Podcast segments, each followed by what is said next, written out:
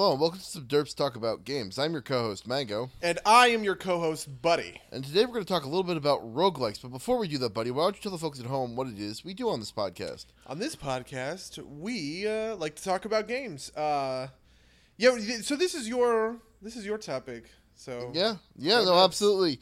Um, so, so this kind of came to me because um, I realized that in, in, in the past kind of um, in the past few, what have you been doing this week? I've, I've been neglecting to say that I've been playing a whole bunch of Cave Cave Blazers. Um, Cave Blazers being this, this game that's in early access.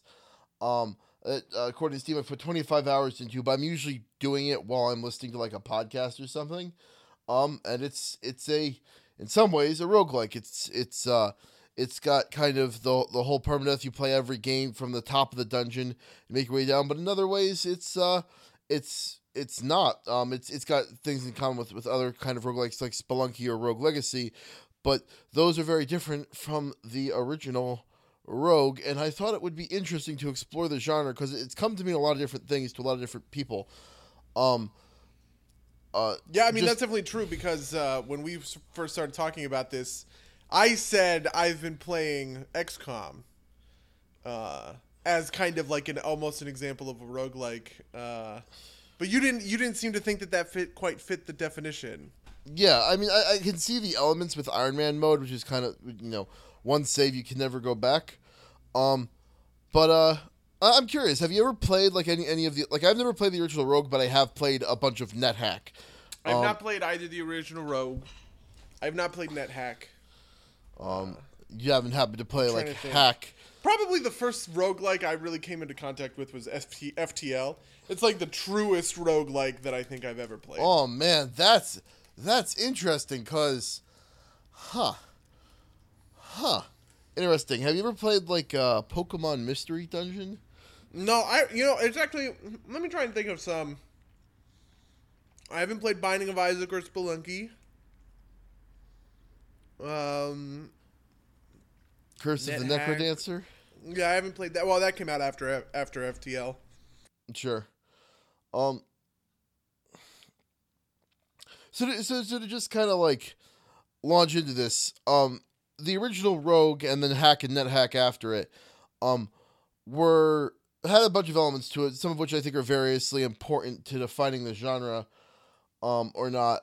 But the the, the kind of base thing with it is that it was a top-down adventure game, um, with ASCII graphics, where when uh, it was played on kind of like a, a grid, and when your character like it was it was essentially turn-based. It wasn't real time. Whenever you moved, all the enemies in the room also got to move, and uh, you picked up items, and there was and the the the big probably most recognizable roguelike element is permadeath. When you died, the game was over, and you started over from the top.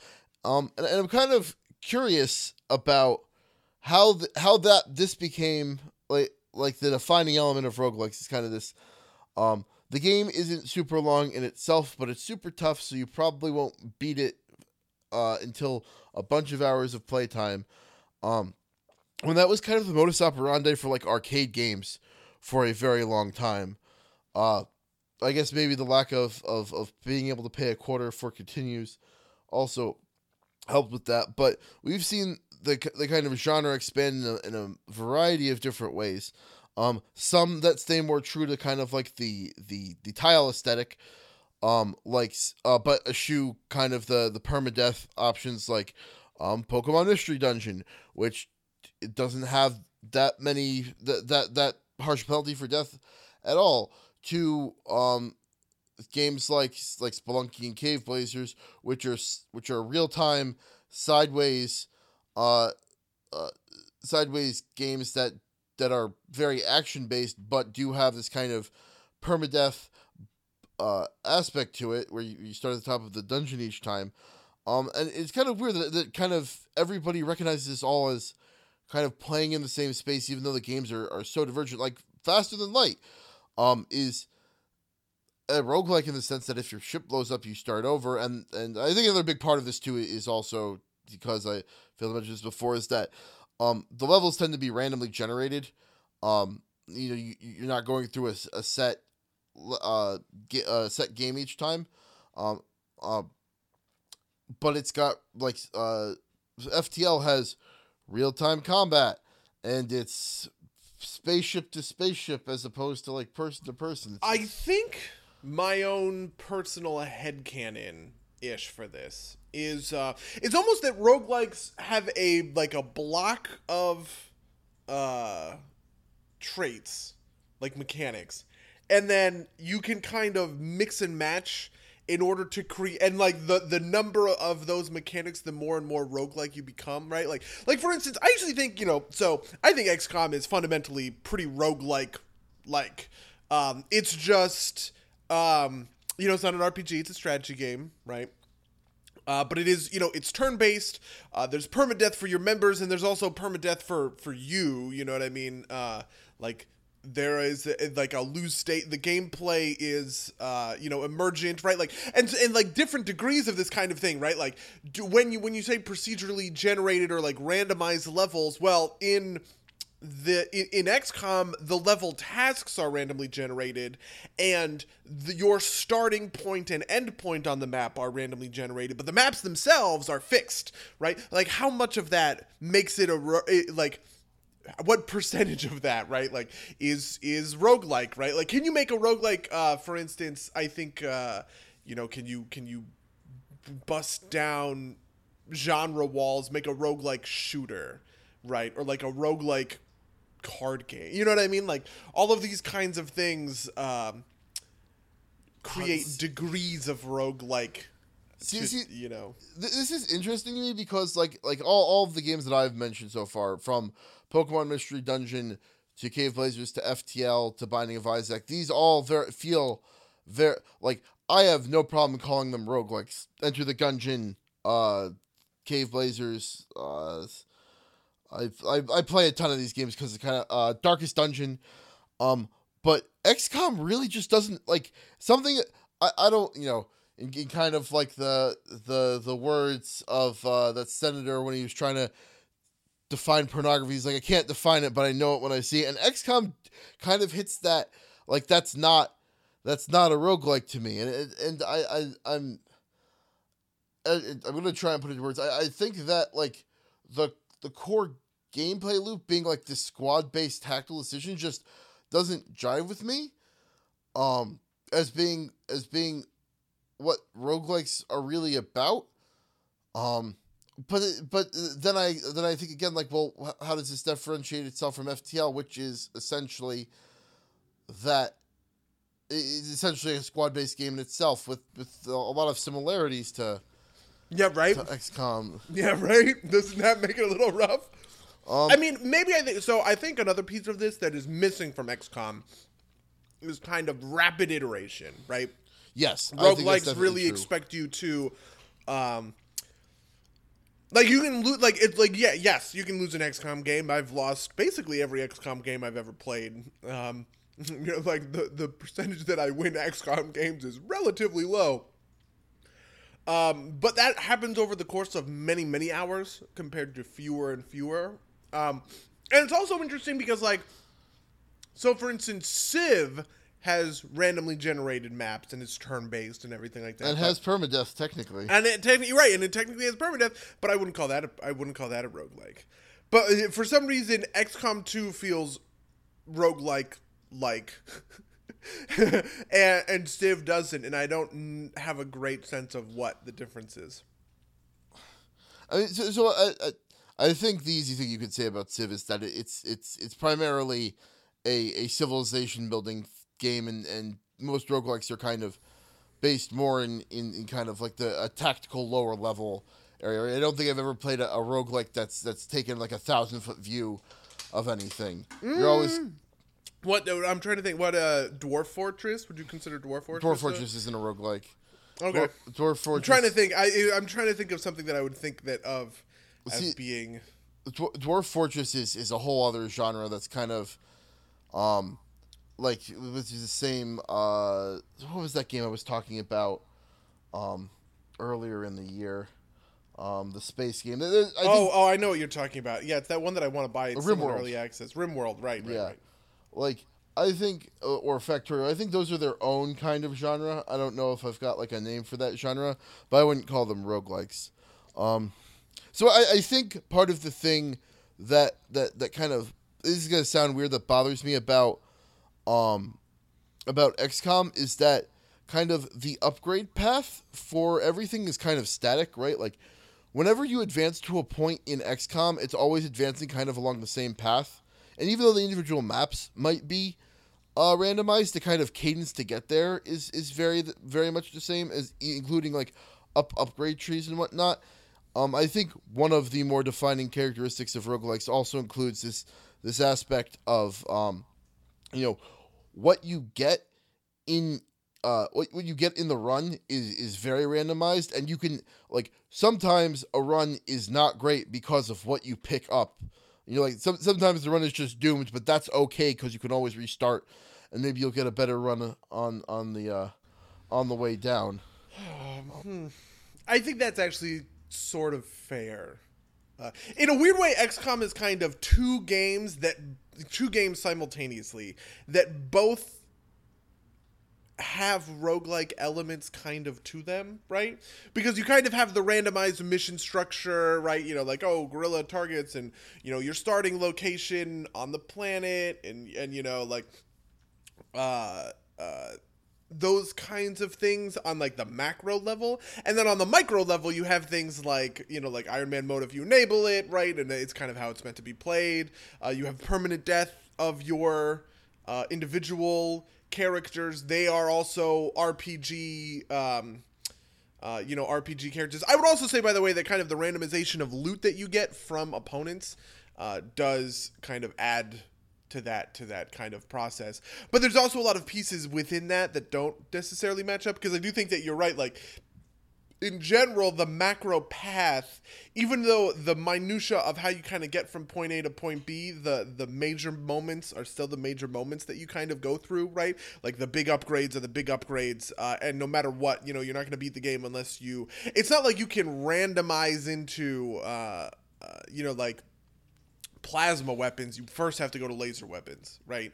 Uh, right. That kind of thing. Um, and you know, and then even in the uh, even in like the kind of the squad based structure uh, of everything, you know, like those upgrades. I think you're right that those upgrades are uh, because the tiers are kind of are are that static. It makes it. I don't know. There, there's a lot of roguelike elements to something like XCOM like I, like I wouldn't call it a rogue like, but it is like it's a little bit of like how you it's, know it's we kind elements. of say yeah, it's got you know like something has RPG elements. Like this has a lot of yeah, a you lot know, of rogue like. Call elements. Call of Duty isn't an RPG, but it's got increasing numbers of RPG elements.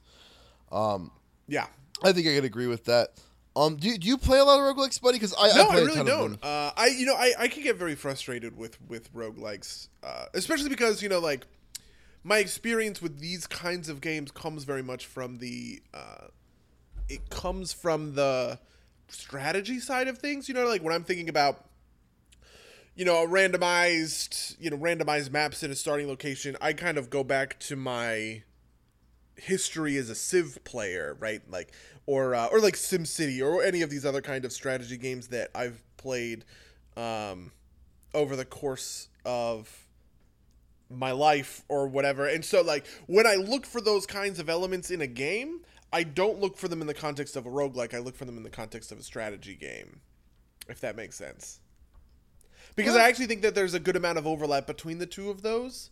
Um, and maybe this is a little bit of what this is a little bit of what uh, like even like even FTL. I I maybe really just haven't played like a true true like true blue roguelike. So I, I actually think that you're you're absolutely right that that um, rogue that roguelikes do have a huge overlap with strategy, especially the more pure ones, right? Like you go back to your net NetHacks, you go to I, I think probably the best um, implementation of a modern roguelike or of, of a roguelike in the, in the modern world, like a very classic roguelike is Dungeons of Dredmor, which is pretty much like the the the regular rogue roguelike like you know is is is essentially a modern version of Rogue with maybe a little bit of a goofy theme right. to it. Sure. Um as opposed to like Binding of Isaac, which is which has action elements. Um, and Crypt of the Necrodancer is pretty close too, except it, it forces kind of snap deci- decisions. Um, are you familiar with Crypt of the Necrodancer? Yes, uh, I've actually Crypt of the, Necro- of the Necrodancer has been on my kind of to play list to a certain extent. Um, for uh, for a while, I guess I saw a review on YouTube somewhere. I think uh, uh Bunny Hop did a review of that. Super Bunny Hop. Uh, yeah. It's also, you know, what's actually also kind of interesting is, uh, y- you know, like, to what extent is a game like Minecraft a roguelike? I don't think. See, I see. I, I don't. I don't think very much at all. Doesn't it doesn't have like, it it doesn't have permadeath, and it's um, kind of about the, the game's about construction, right? It's not. So I, I think something else that's core to these it, core to these games is that, um, there there is there is like an end game, right? Like there's no end game to Minecraft, but there is an end game to roguelikes, right? You're trying to get to the bottom of the dungeon um, and defeat the final boss. And it might take you a long, long time to do that. Um, and it might take you many hundreds of playthroughs to, to, to hit that point. But that is that that is what you're trying to you're trying to end. You're you're trying to beat the game. Mm, uh, well, you know, I mean, there's an end state in the Ender Dragon, but I see the point. Like I so the Ender Dragon is is, is that it's like like everything in, in Minecraft is, is is optional, right? You don't have to go kill the Ender Dragon. Um, Well, just, so are you are you saying that a roguelike has an explicit win state versus an implicit one? I, I I think so. Okay. Like I like, Okay.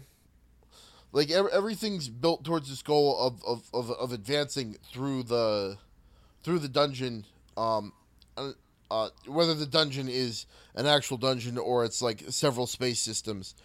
But you're always trying like uh, again i think i think a big part of of the roguelike design is that the the game itself if you were to beat the game in one go it's relatively short it's iterable because it's so iterable a successful playthrough could last you only like uh you know like like an hour or so um or even less.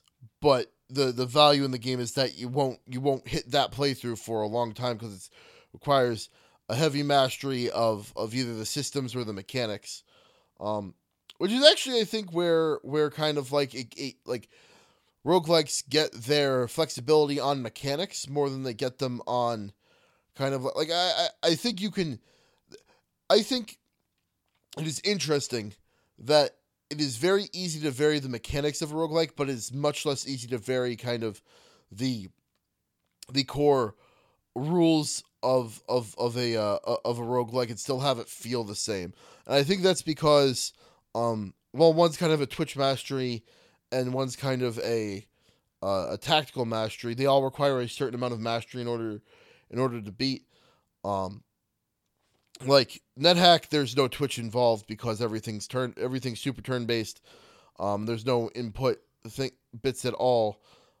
Um but uh it still requires a mastery of knowing how everything works.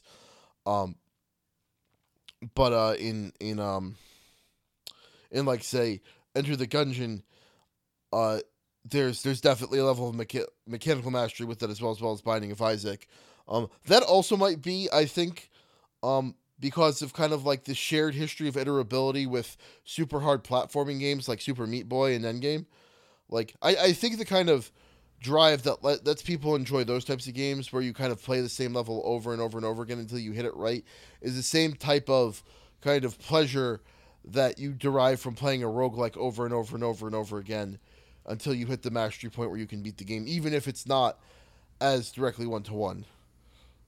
So I think another aspect to this uh, is absolutely that roguelikes are very wide games compared Right. to very narrow games, right? Like, um, I think that there's, you know, like, and they kind of have to be because otherwise the iteration you you burn out all possibilities, essentially. Um, and so that that kind of puts that that kind of like disqualifies a lot of things to a certain extent, right? But it also kind of like interestingly requalifies some things, like like Stellaris or or Civilization Beyond Earth both have very kind of like wide progression trees. Um, which is kind of uh you know what i mean? Like it's interesting. It's interesting because i feel like there are just so many different things that you can kind of ascribe like uh, from a like uh so many different qualities that you can ascribe to a roguelike that being that it's very easy to find elements of a roguelike that exist in other games. In a weird way, I, I also think that this applies to kind of how we talk about like quote unquote RPG elements making their way into everything. Well, I think yeah, RPG elements have made their way into a lot of things, but I also just kind of think that RPG like quote unquote RPG elements really aren't elements of an RPG any more than they are elements of just game design in general, right? Like, yeah, progression based mechanics are are, are the maybe it originated with the RPG, but at this point, you know, if it's in everything, then it's not an RPG mechanic anymore. It's just a like a game mechanic that we see all the time without a label like that. I think that's ac- I think that's actually super fair. Um, like I, you know, th- there's a level where people will say anything, like you know, people will say uh, anything with uh, what's it called a um, with with, with permadeath in it is uh, is is a roguelike, and I don't think that's that's right at all. Um, you know, I, I think there's um, I, I like the, the you could you can make games with permadeath that, that don't qualify as roguelikes, but I think that it's primarily associated. I, I think I think you're right. Right in the same way that the modern age has a a lot of pushes to have progression because people want. I think the the feeling that they're like what they're doing kind of leads to something that makes them slightly better. In fact, funnily enough, progression based mechanics have been creeping their way into roguelikes. Um, um, and I think that's actually kind of I, I think the addition of progression based mechanics to roguelikes is kind of has led to the steep increase in their popularity. Um, can you just can you just clarify that point for me for a second, uh, so I like so you and I are clear because I think I know what you're talking about, but I just want to make sure. So so so by way of contrast, Rogue and NetHack and Hack, um, everything you do, like if you lose, you start at the, you start at the top of the game, and you, you start completely fresh, and and you might as well have installed it on a new computer, or you right. know, you okay. know, you might have as well have written the game from scratch and played it again. Whereas um in like Binding of Isaac. Um, actually, I'm not so. Uh, don't quote me on Binding of Isaac. I, I don't play much of that game because I find the theming too gross. But like um, Rogue Legacy, you buy character improvements. Um, and many games, the way they do this is it's not direct character improvements, but um, you add more op like you know you more add more options to the random drops in the world, uh, and you do that by like beating goals. Like in, in Enter the Gungeon, which is probably the one I've got the most time clocked in at this point, is you know every time you beat a boss, you get a special credit that persists through your death and then you can go back to town and buy a thing, and that thing will appear randomly in the dungeon, right, um, beneath you, and that gives the game that, that's a progression mechanic that is ne- that that is not in classic uh, roguelikes, right? In NetHack, all those um all those options would be open to you from the beginning, um. Hmm. And I, and I think this is also like how you unlock additional ships in FTL. Yeah, that that is exactly actually what I was thinking of, right? Um, and the, well, so the additional ships are a little bit different. Uh, to a certain extent, I actually like the idea of kind of, um, uh, you know, a version of a roguelike where, let's say, there are kind of like 10 master levels. And uh, and every time you get to some checkpoint or whatever, like you you know, or like or like at the end of everything, you get you get a bunch of experience points, and then you level up, and each level gains you gives you ten percent extra health and damage, right? Just like in a hypothetical scenario. I actually think that that kind of a system is good insofar as it is low, um, kind of like it lowers the ceiling, but it raises the floor, right? Like, like I like the idea of even if you go through a couple of runs and just have a, a horrible time, you're still building progression to kind of something to raise the bar.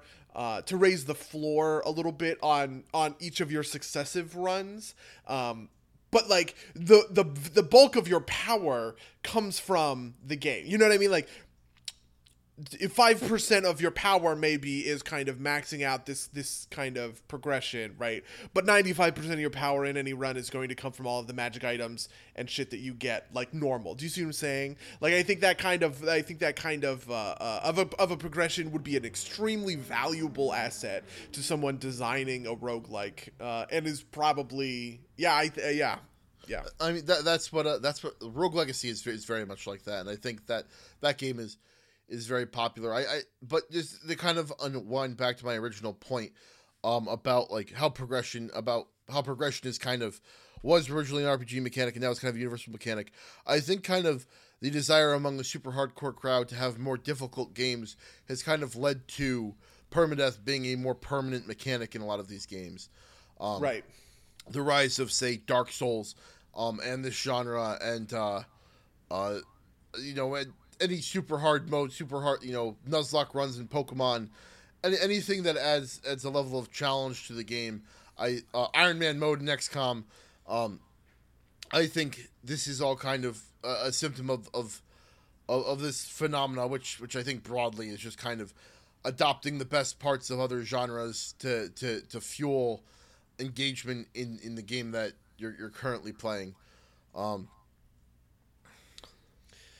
but Yeah, yeah, I think uh, you know, I think that's on the money. Um, I you know, it is interesting because permadeath has has really risen. I think so. Um, here's my here's my kind of uh, if I were lo- if I were making kind of a grand historical statement about games and about the design trends that go into them, I would say that permadeath has risen because of how save states have changed. Um, saving has become more promiscuous uh, a feature auto saves and having a whole bunch of auto saves right? Like as storage space essentially right like this is kind of a tech thing right? Like um as sp- storage space becomes you know pretty infinite right? You don't need to you don't you don't have that kind of thing of uh, like in pokemon uh, which is essentially kind of an iron man uh, uh, an iron man game with uh, like to your last autosave if that makes sense uh, or not autosave but it's a manual save but you know um and like as soon as you as soon as you save the game everything that you've completed up unto that save is locked and set in stone. Uh, so you can save scum if you want but you can only save scum like the the the most like recent kind of bit.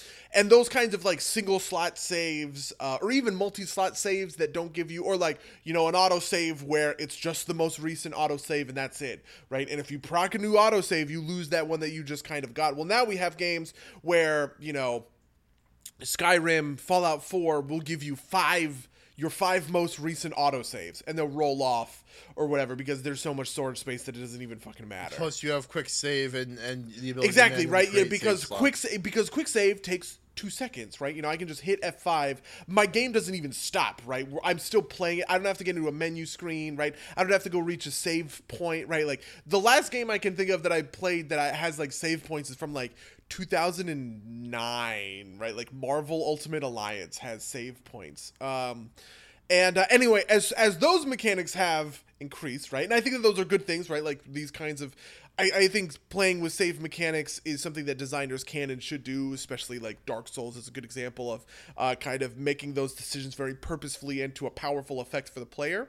Yeah, um, Um, it's actually funny I was gonna bring that up because Dark Souls is constantly saving, and you can't control the save slot, but it does checkpoint you with the bonfires, which are not as like they're Right.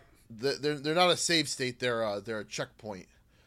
Um, and it actually, unlike um older games where like that that was act- like because it was a memory concern, you could fuck with that a little bit. Um, Dark Souls saves when you when you fuck up, um, and just kind of resets you to the checkpoint as like a as like a starting point, if that makes sense. Um, essentially, like you know, in an old game, you could uh, that had save points. If you screwed up real bad, you could turn off the console and restart it, and then it would reset you at that save point. Yeah. Dark Souls saves when you fail and just resets you at the save at, at the at the checkpoint. And if Yep. you try and turn it off, you'll still be at that checkpoint post that save. So, uh, I don't know. I think that's an interesting way to play with it. But go on. Sorry, I didn't mean to inter- interrupt you. No, I mean, I, I think you're right. I think you are. Uh, I think you are making the uh, th- that that's kind of like the logical endpoint, right? Um, as the saving as saving technology gets better and better, and we give players more power when it comes to saves, it's also very natural to start making permadeath and removing those. You know, you know what I mean? Like, um, you start pulling you you start getting people who are like me, right? Like I played XCOM 2 and I was playing and I was playing and then I started to realize that basically the way that I was playing that game was I was just progressively save scumming my way to victory and I was like, "Oh my god, this isn't fun anymore." You know what I mean? Like th- this isn't a challenge and it's not interesting even though I'm kind of hitting that like dopamine skinner box of winning or whatever. Well, that's mean, but I don't mean it to be that way. So you know, so I go back and I say, okay, cool, Iron, let's let's do Iron Man, right? Um, and uh, and I do like truly fundamentally believe that. I honestly don't think that.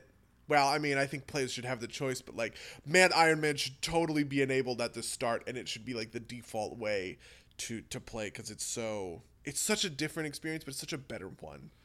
Um, yeah, no, I, I agree. Um, and you actually have that. You have like um games introducing like a hardcore mode.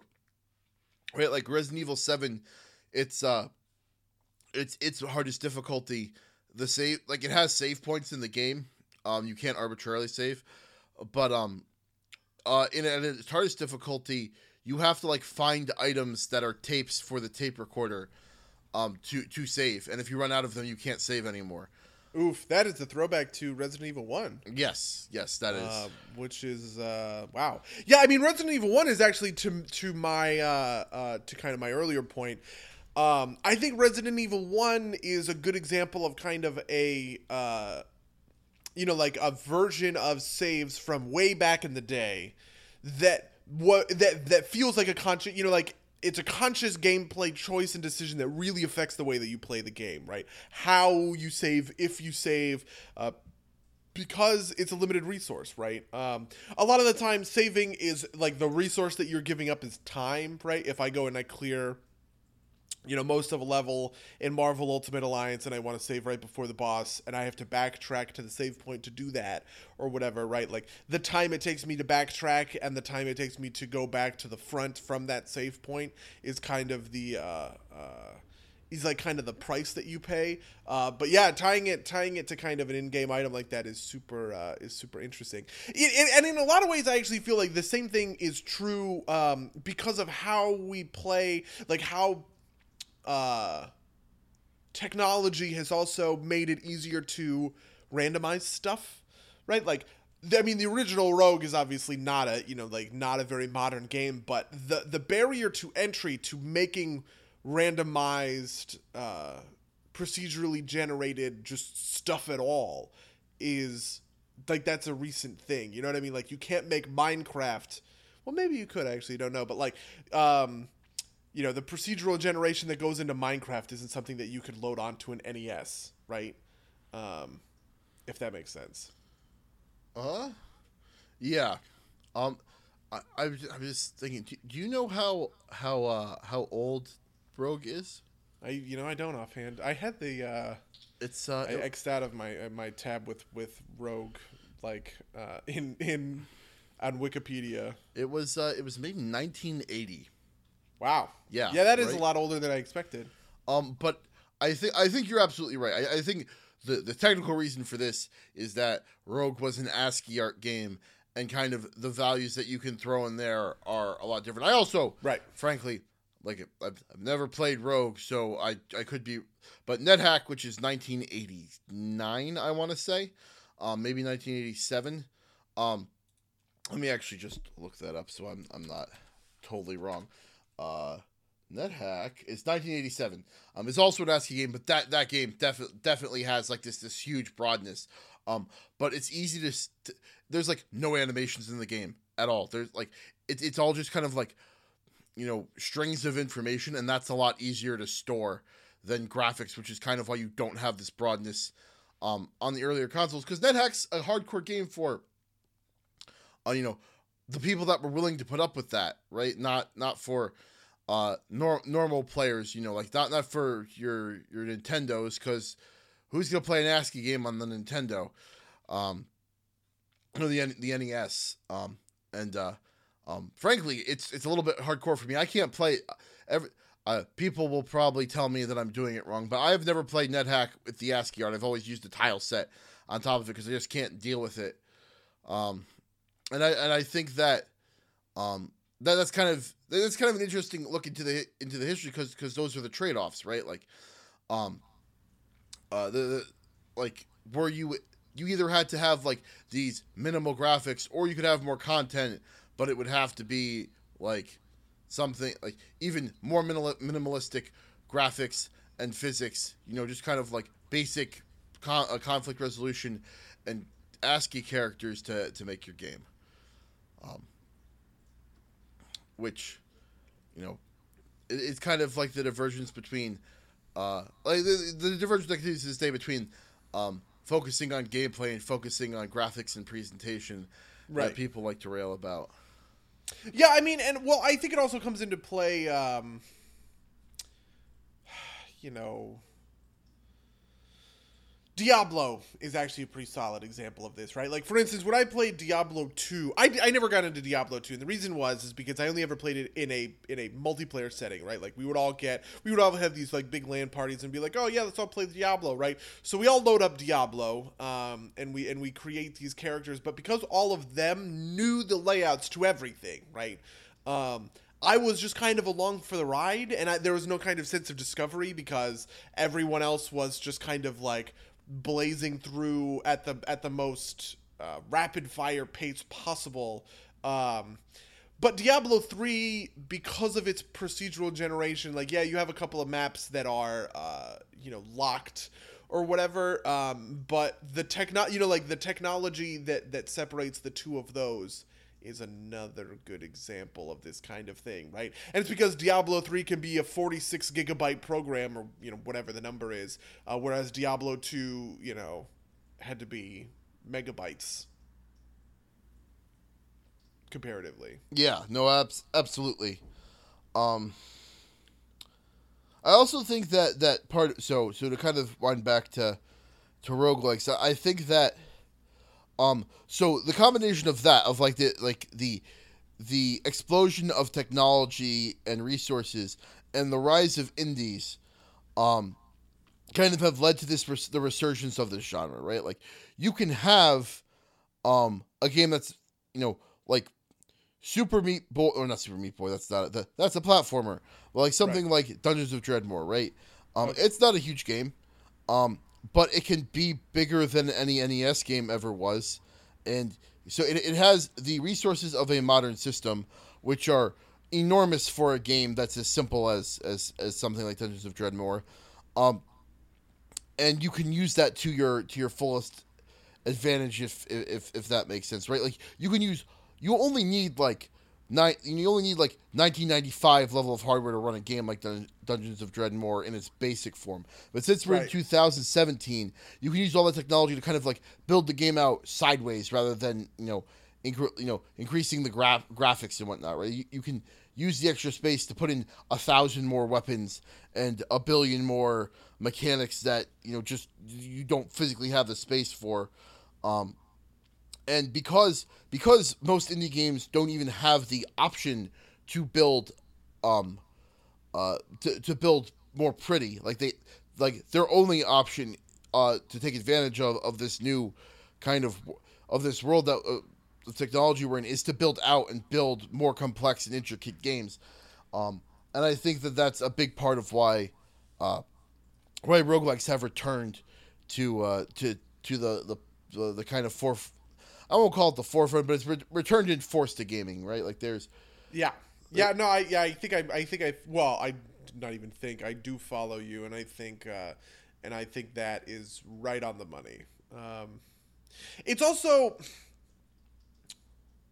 it's also something that allows you to update your game progressively without committing to you know like i it's in the same kind of way and you know we've talked about dlc in the past but in the same kind of way that certain aspects of dlc have been uh, kind of like negative or like you can you can kind of see the progression of DLC right? Like people always compare and talk about like oh Brood War got its own expansion today you would just pay five dollars for each mission or whatever and it'll be like two million bucks or whatever.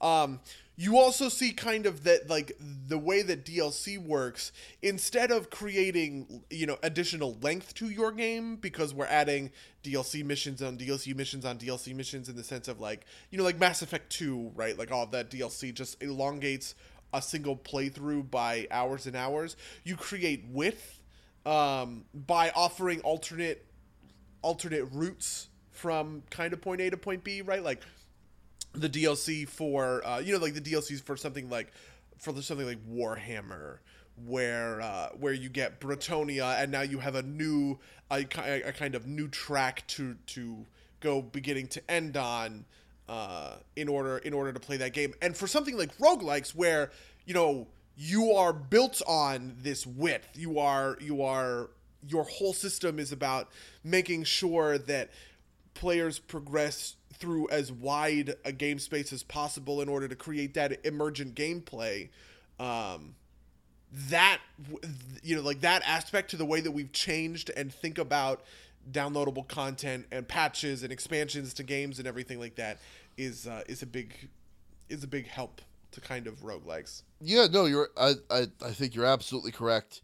Um in particular because um like like Enter the Gungeon, I think, is, is, is a perfect example of this. Um, you know, they released a, a, a they call it a supply drop free update.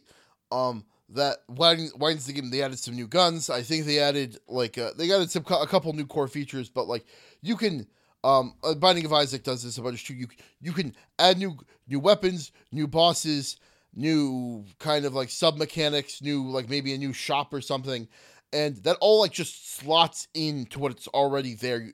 And the game could still be like five levels long and then um you've just made like each iteration different uh without necessarily you know like you said extending extending the game. You've just made it um you've just made the pool even even wider and, and the combinations even more um absurd.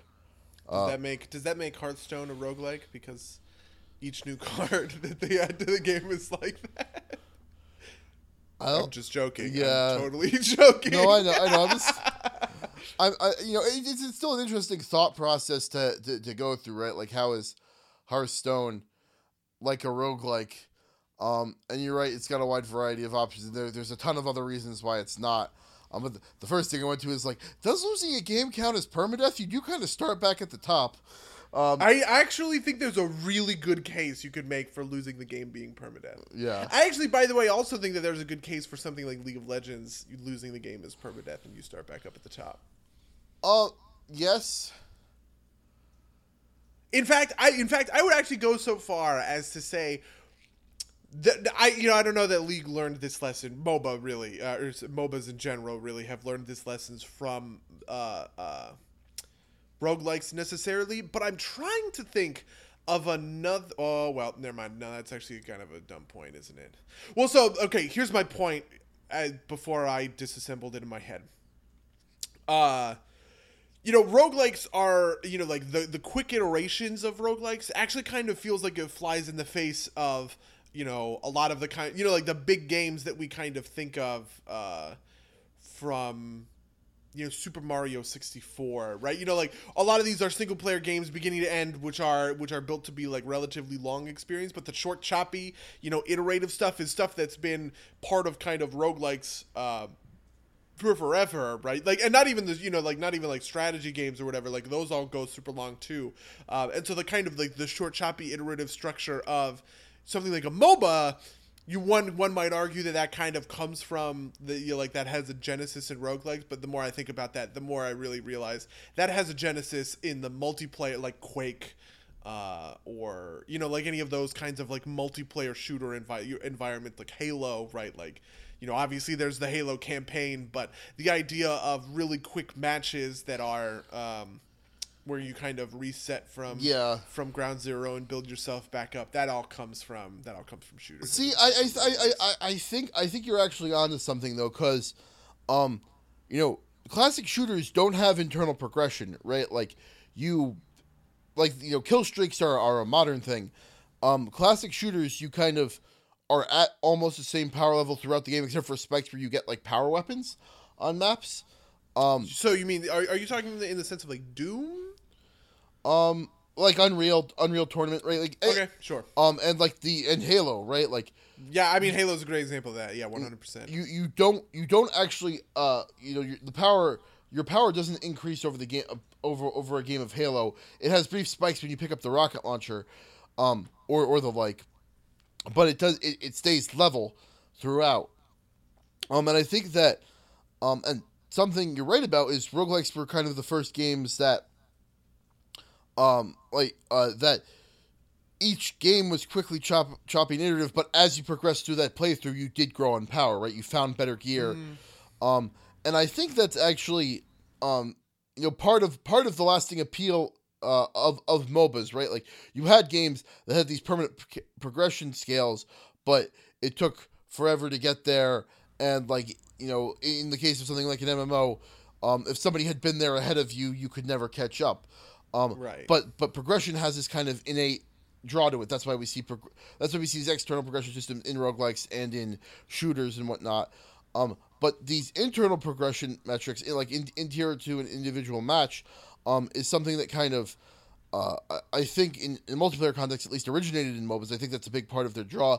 I think it's. I think you're actually right. I think you can make a strong argument that um, iterative gameplay, uh, that um, uh, iterative gameplay that per iteration has a strong curve to it is something that originated um, in in in roguelikes. I uh, you've actually kind of convinced me in those terms. I actually kind of agree with. Uh, like like I, I think I think the pro, you know like that progression I was thinking about it kind of uh, you know either either or but the progression from going like roguelikes to shooters to MOBAs definitely makes a lot of sense and I think is the um, kind of the proper beginning to end. Yeah, uh, like you know, I, I, I think MOBAs in a lot of ways are kind of like bite-sized RPGs for, um, you know, for for the moment that they're in, right? Like they're they're they're they're, they're bite-sized, um, like PvP arenas from WoW that you can do the whole thing in in you know twenty minutes to an hour instead of over the course of several days uh, of of your life, right? So, several Sure. years of your life, um, and um, I, I think this this this this kind of all winds back into like um a desire like I, I think this is this kind of like uh, as as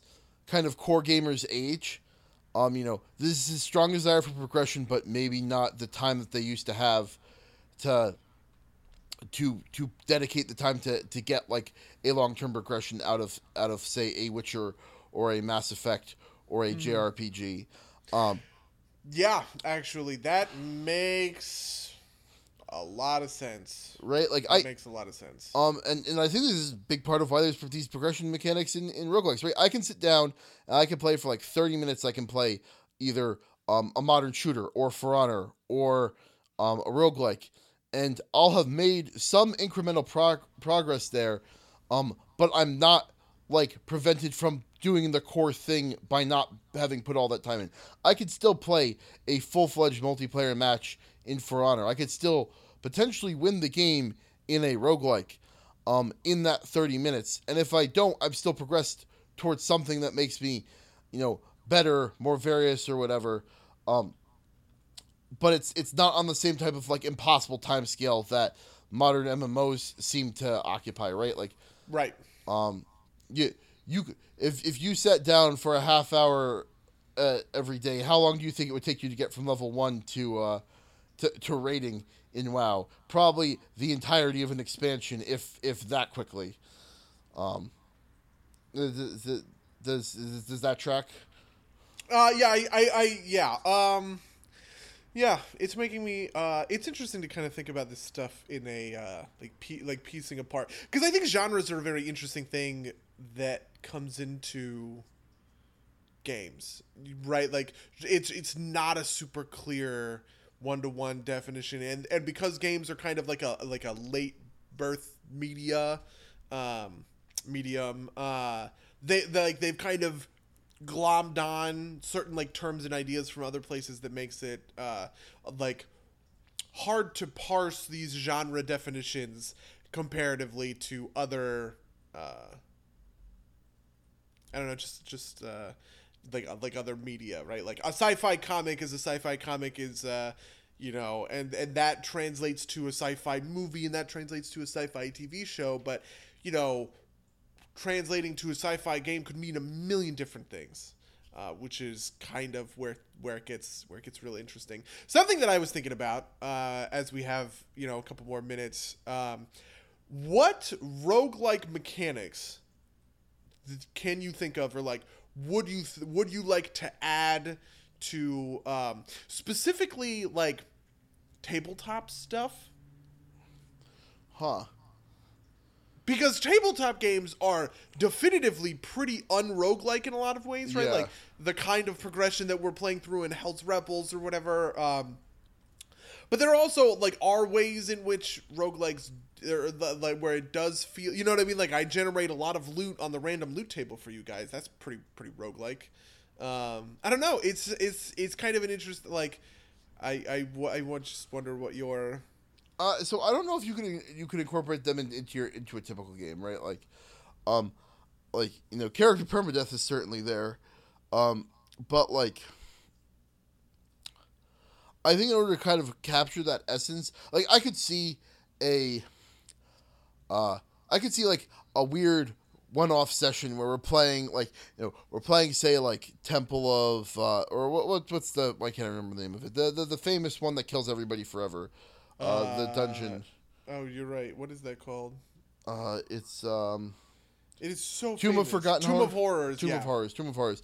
Like I could see, like, all right, we're gonna play Tomb of Horrors. Everybody bring f- like fifty pre-gen characters, and as you die, you just kind of toss them out and you pick up the next one and you start back Oh at the my top. god, that actually sounds awesome. Right, but I would want to do that like once, not like That's fair. I wouldn't want a campaign of that. Like that would be horrific. I would I would not come to a table every week to do that. you know what I actually you know what actually would be a lot of fun in that context i think well you know so interestingly enough i actually kind of know that you could pull this off because the quick iteration of all this stuff almost feels like it, it would make it impossible um, but i like the idea of of kind of rng genning you know so for instance i'm thinking about it in the context of warhammer fantasy roleplay where basically your whole character is randomly generated because um, because you know like the idea is like the you know you don't choose whether or not you were born a noble right? Or what you know like your your lot in life is your lot in life and you just happen to you know kind of random into it. And so i like the idea that like there could be a, ses- a system set up where you randomize everything. Like just like and make like a program almost that like spits out a character sheet. And so every time you die you kind of spit out a new you spit out a new character sheet. Um which but but like could really force you into some weird situations of like well how do you play you know like what do you do with the you know what kind of choices do you make when you're playing a magus that only has like a 12 intelligence but has strength out the out the ass right? You know like how like that changes the way that you think about it and the way that you play the magus uh, compared to uh, to compare kind of to what to any other class Yeah, I mean, but I, I think that's also kind of like part of what makes, um,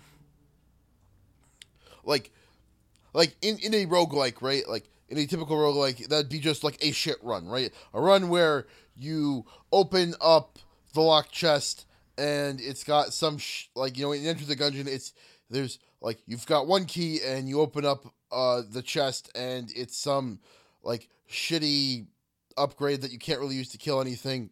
Right. When you're going into the first boss room with just your base pistol and you know maybe you've played the game enough that you can pull it off but you know you've kind of resigned yourself that this isn't going to be great. I'll just Right. kind of like you know i'll I'll, I'll probably die here and I'll start again, right? Like, and this is a similar thing, right? Like, you know, oh, I rolled like, you know, a 16 wisdom magus with 8 intelligence and 12 strength you know well i'll hit things for a little while and this will be, be this will be crappy but you know i'll i'll deal with it um and that that only becomes acceptable if you know you're going to iterate hard um although i do think that part of the thing you need for this is in like in all these roguelikes you can go you can hit start and be like, all right, this this run's fucked, and just go to restart and start again.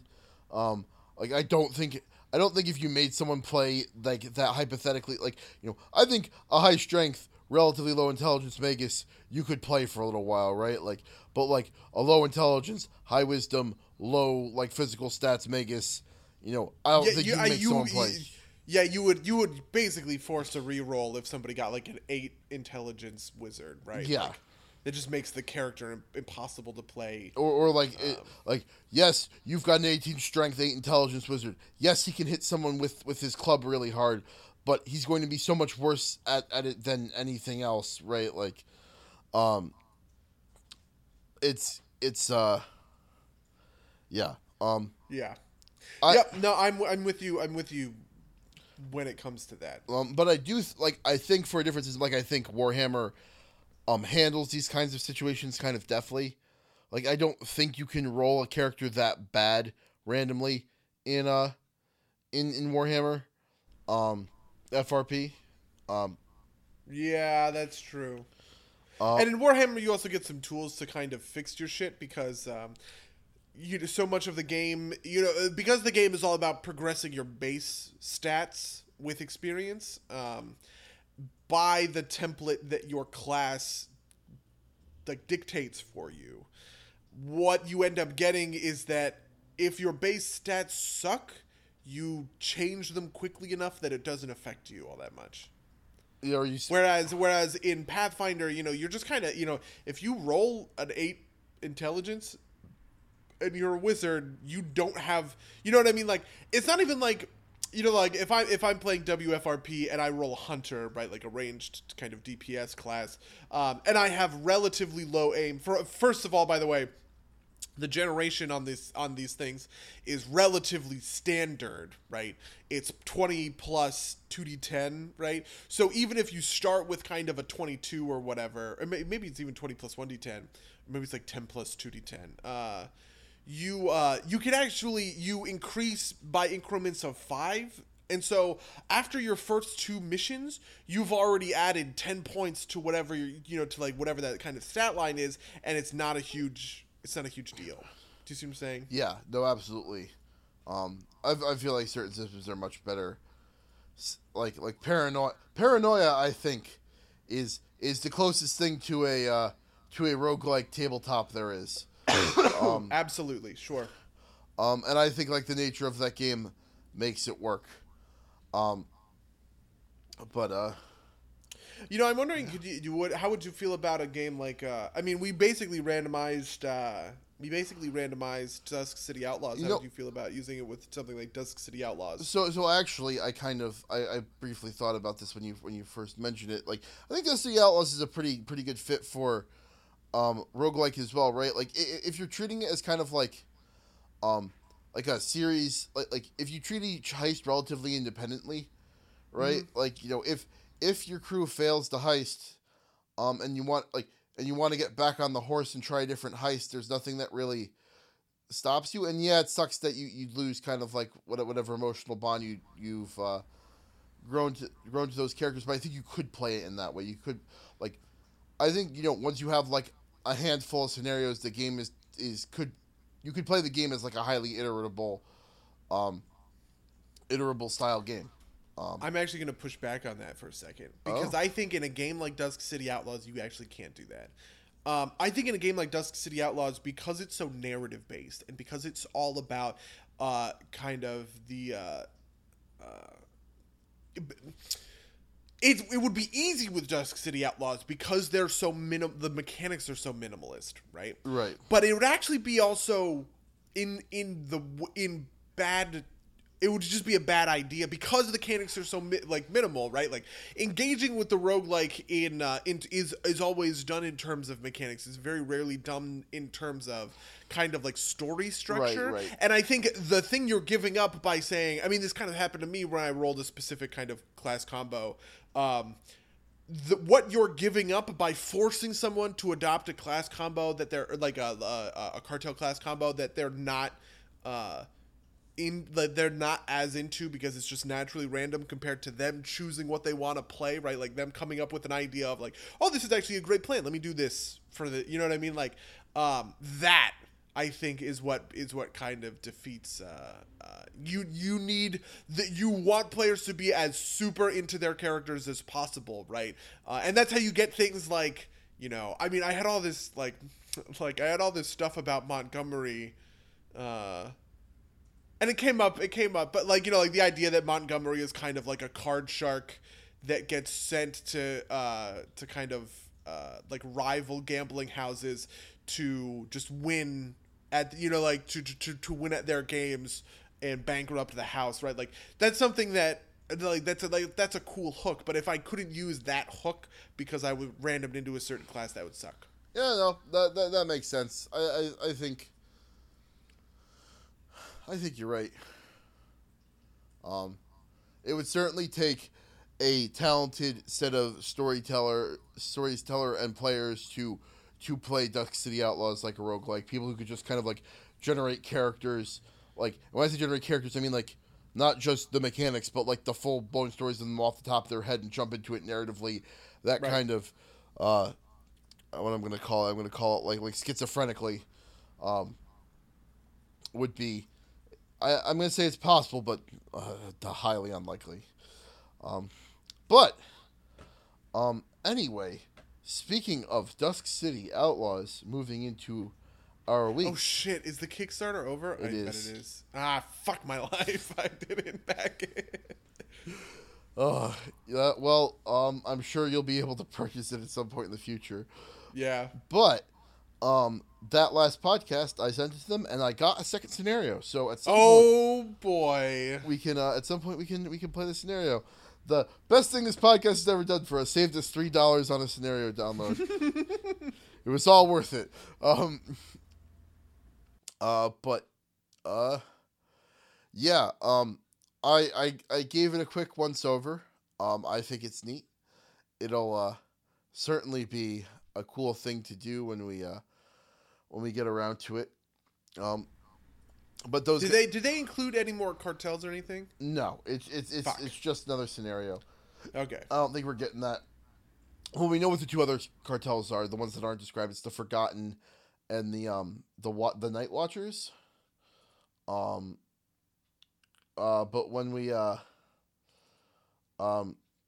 When when when it all comes out, uh, I think it'll I think it'll definitely be a, a good thing to jump into. I wonder if they'll have a president. I bet you they'll have a president at Gen Con. We should see if we can find a, a game at Gen Con.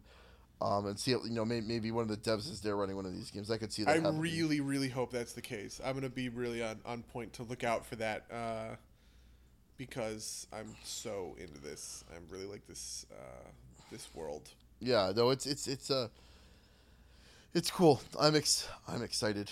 Um what uh we didn't play any D&D of of any did we play anything this week? No, cuz we recorded after We recorded after Hell's Rebels. and we're not playing Hell's Rebels this week and we didn't play Rune Lords this week. Um although I guess we can make an announcement. Um we'll be playing we'll be finishing Rune Lords like all weekend the weekend of March the 25th and the 26th. So, um for all of our loyal viewers out there, I'm looking at you, Jackie Chan opera singer. You can uh, watch us uh, marathon the rest of the campaign that weekend.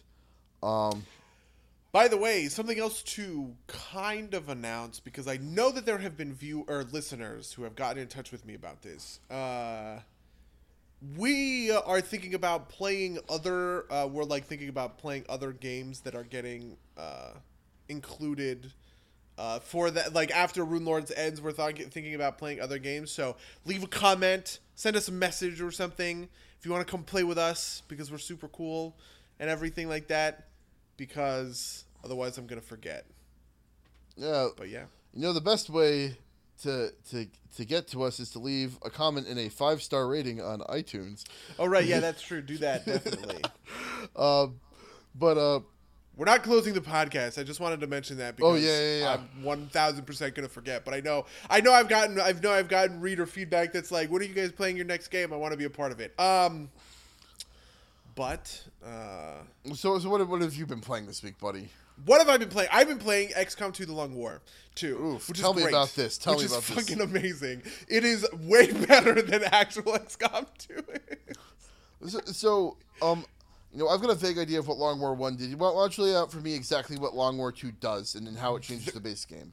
Man, it does a lot of things. Basically, what it does is it says the ba- you know, like let's say the base game takes it takes longer than this. Let's say the base game takes thirty hours to complete.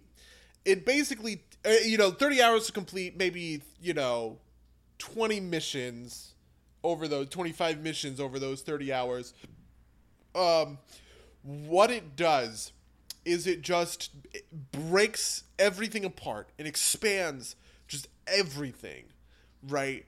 Uh, to make the game much bigger and wider and snappier. Uh, or actually, the opposite of snappier, just like kind of like slower and more methodical. Like, for instance, one of the big mechanics is that right off the bat, you have 10 slots for your team, right? 10, 10 different team members. Uh, something that they did is they kind they chopped up the different uh, roles that you could play, right? Like in so in, in regular XCOM, you have assault, uh, sharpshooter, uh, specialist. I want to say, which is the the guys with the drones, and then heavy. Am I missing any? Uh, I don't. Maybe there was a DLC class, right? Well, they basically took that and they were like, well, let's just balloon this out to nine different classes, right? Um, you know, and and, Oh. so, and and yeah, right. And, and mostly what they did is that they took pieces of the classes that were kind of uh, bound together and they separated them out, right? So you know, the the run and gun that comes with the assault class, right? Like the ability to make a full dash and then make an action right at the end of that dash. That is unique to the assault class. Um, but eh, but and and the assault class is still built around shotguns and you know assault rifles and everything like that. Um, and uh, uh, but the sword, right? The sword slashes that go into that gameplay are now built into a different class called the shinobi, which is which is but you know like much more of like a melee combatant with like a fighter aspect, right? Then they added a class that's also just like a close combat class called the ranger. Or, yeah, I think it's called the ranger that has a double-barreled sawed-off shotgun uh, that has r- ridiculously poor accuracy, but does just like a boatload of damage. Um, and so and so there's there's lots of these little fracturing right now. Instead of having instead of having the guy with the heavy cannon right and the grenade launcher on his back, you have a grenadier right. And you have the gunner who has the cannon. Those are two separate classes, right? And right, you have the um uh uh you have the uh, the technician, I think the class is called, who uh, who has a rocket launcher and a flamethrower on him, right? Um, and so and so they they just they've kind of ripped a, a lot of these classes apart so that they are not one kind of one through line. But inside of each class, instead of having two, there's many more ranks. Not many more, maybe two or three more. But uh, but there's one of you get one of three ranks instead of one of two. Um, and uh and so and so yeah so like that you know so there's like God, there's so much stuff to it. Uh because there are more people on the map there's a lot more enemies on the map as well. And there's a whole bunch of new enemy types right? Like enemy troopers can be grenadiers or they can be guys with like shock batons. Well i guess those were actually in the base game um, but you know, like you, there's a, there's a whole bunch of those different guys. Um, uh, the reason that you don't bring ten guys to every mission is that for every mission there's an infiltration time, right? Like missions have a have a set timer. It's like, oh, it'll take ten days to complete this mission, right? And in order to get 10 guys in that mission, you need to spend 17 days infiltrating, right? So instead, you need to pare that down to seven guys, which will only take eight days to infiltrate. But depending on what your infiltration percentage is, the enemy numbers will be scaled up or scaled down, right? So, like, if you infiltrate with 10 guys at 2%, the enemy is going to be really, really, like, hard to defeat. Uh, but if you go in with four guys and you have like 400% infiltration, there's going to be like one fucking dude. Um, it's God, it's so crazy. You can create these. You can create these squads, which are like a linked group uh, of of the different soldiers, and you assign them to squad, right? Like Alpha Squad, Bravo Squad, or whatever, um, and just like blanket deploy them on these different missions. There's way, way, way more missions, way more missions than you will ever be able to uh, than you will ever be able to staff. Um, so you really need to pick and choose and kind of say, okay, I really need the intel, right? Or like, oh my god, a scientist would be so gigantic right now. Um, but yeah, so fucking yeah, dude, XCOM 2 The Long War. That sounds It's- excellent. It is super excellent. Um, do you need any of the DLC? Um, to No, but it interfaces with the DLC as far as I understand. it. okay. Um, uh, I have all the DLC. I actually bought the season pass for uh, for the XCOM DLC, so I have all the DLC. But uh, uh, and you can also get the benefits of like the gameplay benefits of the DLC without doing the special missions that come attached to that. Okay. which is nice. Um, so so yeah. neat. Um, was that your whole week? Have you done anything else? How's uh, how are Mythic Pluses? Uh, how are Mythic Pluses? I did, I did a little bit of Mythic Plusing, but not all that, you know, not all that much. Um, uh, I have unfortunately had to. Uh, my my schedule has changed recently, so my uh, my ability to uh, raid heroically is I can't I can't raid uh heroic like I can't do, like participate in the heroic raids that I was participating in. Um, shout out to the Blades team if you guys are listening because I actually linked you the podcast earlier. So please listen.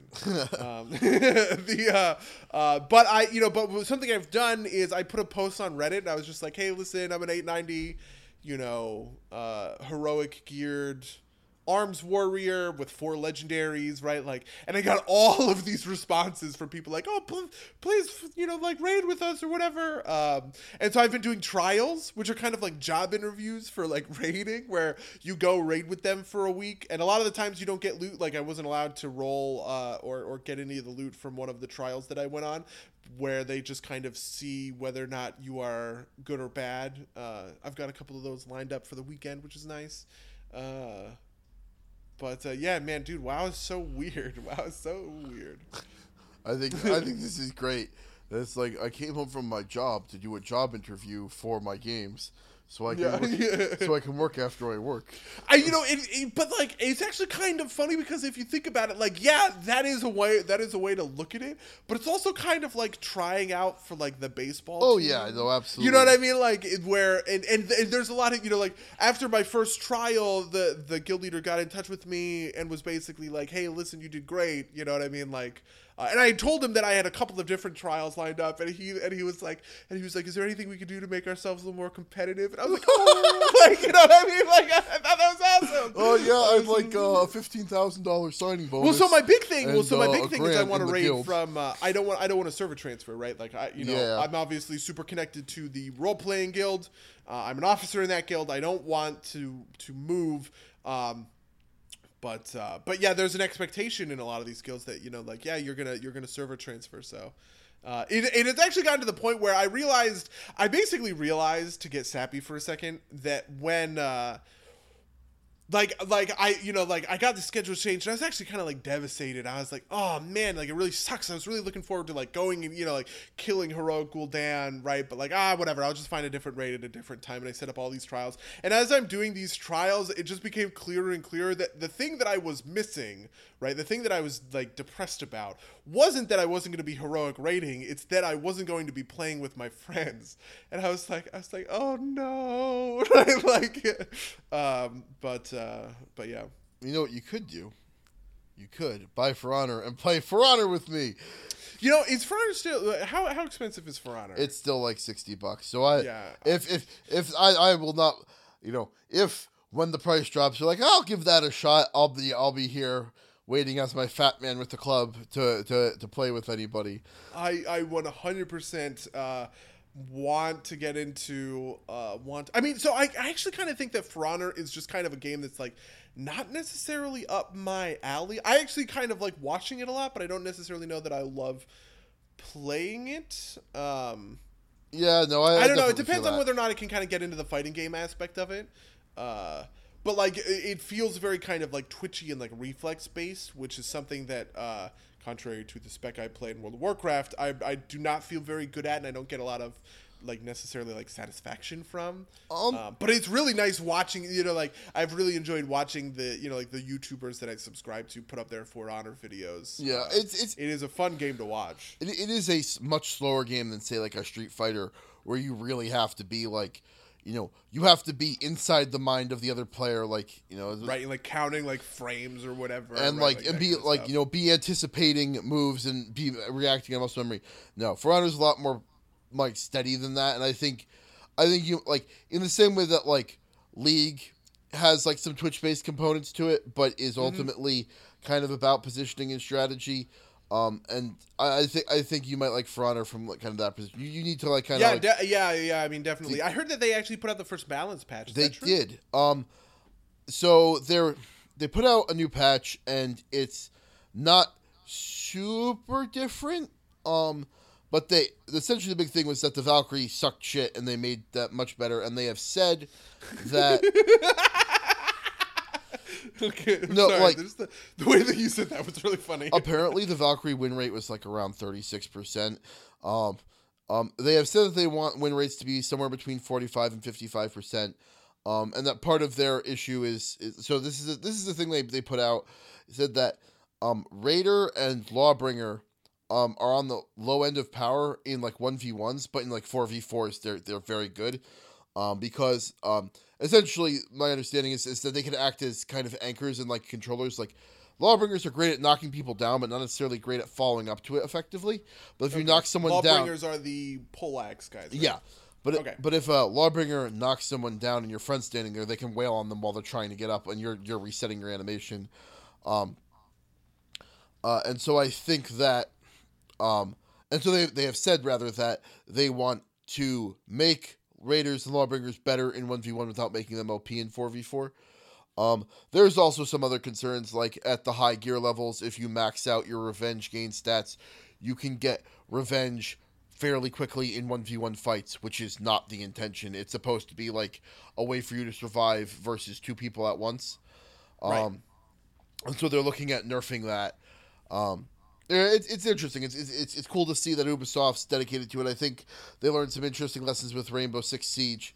Hey, I was Oh. about to say. I think that is. Uh, uh, yeah, I think that is interesting. Um, I also think that you know the, the the cool part of it is that they kind of open with all these different game modes. Um, and to what what I keep hearing is that there's actually not a lot of like interest or play in what everyone thought the main game mode would be the kind of the capture the point and everything. Like everybody seems to be talking about and playing duels. All i see uh See, it's getting talked about and and all i see are duels it feels like. It's weird because like I hmm, I can't tell what's actually popular, or rather, so like I see people talking about duels and and brawls, which are one v ones and two v twos, um, and I see people say, shitting on four v fours all the time, and then when I get in game, four v four elimination has very high, and one v ones are like at like medium, like like the zero punctuation which which was put out today was had Yahtzee bitching about how no one's playing one v one,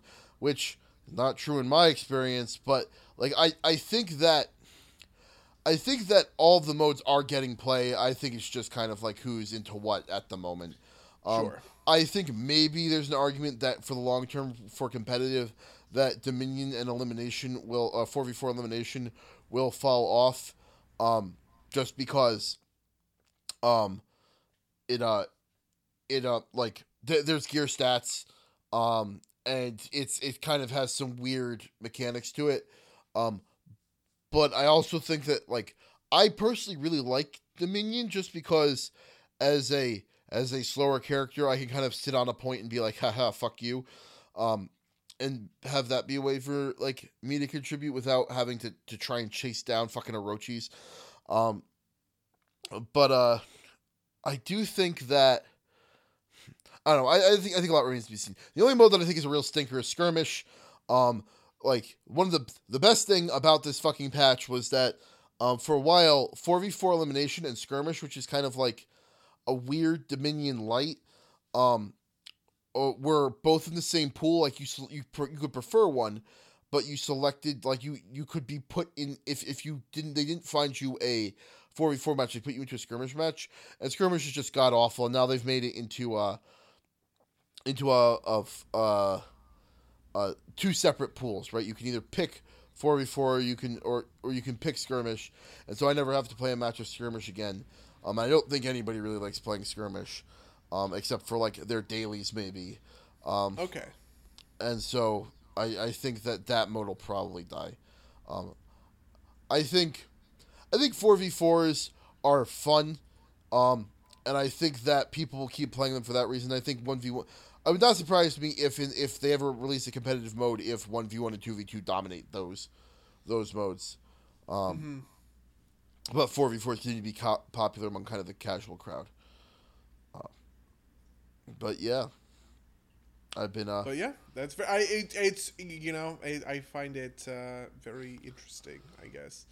Um, I've been uh, batting fools around with my uh, with my with my club with my Shugoki stick. I am, I am. Uh, it's it's so much fun. It's people. So I have discovered that people do not not rage as much as I expected them to at Shugoki. Um, kind of in in general, right? Like the subreddit, I was like, I want to find some Shugoki salt, and I went and searched the subreddit, and there's not that much, which is kind of like I guess people think that peacemakers or peacekeepers and Nobushi are and and uh, shield or and wardens are the real cheap characters. So I guess I'll just keep punting people off of cliffs until they learn to hate me. Um, but uh, uh, it's uh, it's it's pretty glorious, um, especially when like you're get like I had this one moment the other day where I was getting pretty badly beaten by an Orochi, but he had kind of backed me into a narrow corridor, and he was at almost full health, and he put me into like critical range, and I just went for the charge, and I guess that he didn't realize that like he, he couldn't figure out how to dodge because the corridor was so narrow, and I one hit KO'd him, and Oof. it was great. I could just I could I could just feel the salt. That was so it was funny. so beautiful. Um, uh, but I love the game is full of great moments like that. Like I was, uh, other favorite moment. I was I was executing someone. You can interrupt someone in an execution, and this guy's teammate runs up to me. He doesn't interrupt me, but I'm like near an edge, so he waits for me to stop, and then he tries to throw me off the edge. But I counter, it and then I throw him off the edge. I'm just like, oh, bitch! You thought you could fuck with me, but no one fucks with the Shugoki. It was.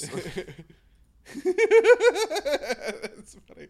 Yeah, I mean, you know what's actually funny is I, I definitely get that. Uh, I definitely get that satisfaction. That actually happened to me the other day in World of Warcraft because I was doing a fishing daily, and uh, and I guess I was just fishing and this like paladin came up and because I had my fishing pole equipped or whatever, right? Like having your fishing pole equipped is actually like a huge huge problem from a PvP perspective because it lowers your max health by like a third, right? Because there's all of this stamina baked onto your main weapon. Uh, so even though I like changed into my main weapon, I wasn't able to. He like he killed me or whatever. And then I rezzed, and I instantly. Oh no, actually, and then I rezzed, and I sat there with my main weapon on, right, like, and all the, and all my like HP, and I was ready to go. And I wanted to see if he would fight me again. And he sat there, and he ate to get back to full HP, and then he started another fight, and then I killed him. And then he came up and he rezzed twice more, and he sat there and he ate, and then he, and then we fought again, and I killed him the next two times, and then he just went back to fishing. And I was like, I was like, yeah, motherfucker, you piece of shit, get out of my house. oh man, that's that's awesome. if only, if only the, uh, uh, God, what's it called? Uh, Underlight Angler. If only the Underlight Angler gave me uh, all of the all of the stamina. It's also because artifact traits, like for each artifact trait you put into the artifact, you get a whole bunch of, you get like one percent stamina, right? But like you know now, now that I'm at like forty five percent, you know, like I'm at Yeah. forty five artifact traits, whatever the number of artifact traits, it's just like so much extra stamina. And the underlight angler gives you like bait duration increase. yeah.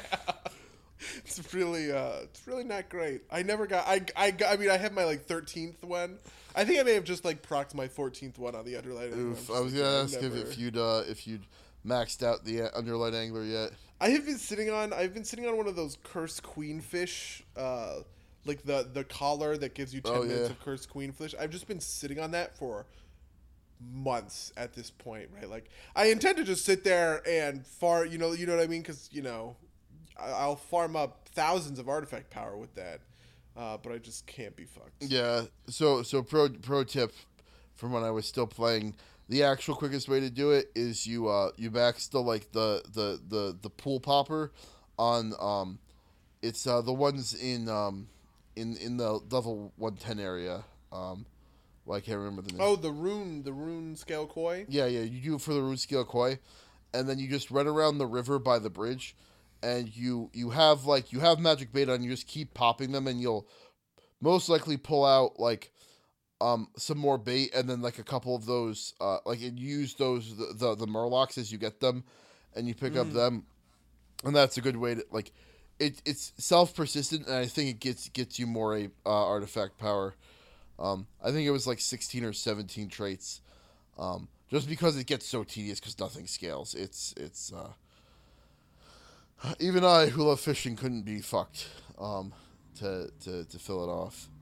Um, or rather, I was working on it and then I quit. WoW, um, but uh, yeah, Yeah, today I uh, today I was uh, raiding with uh, with Fick with Fayorn. Shout out.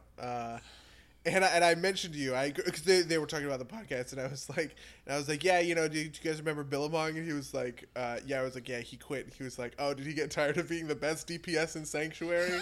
so you got a very good, you got a very good shout out. uh, yeah. No, I, it's I just kind of this always happens to me with MMOs. I get to a point where I'm like, why why am I still doing this?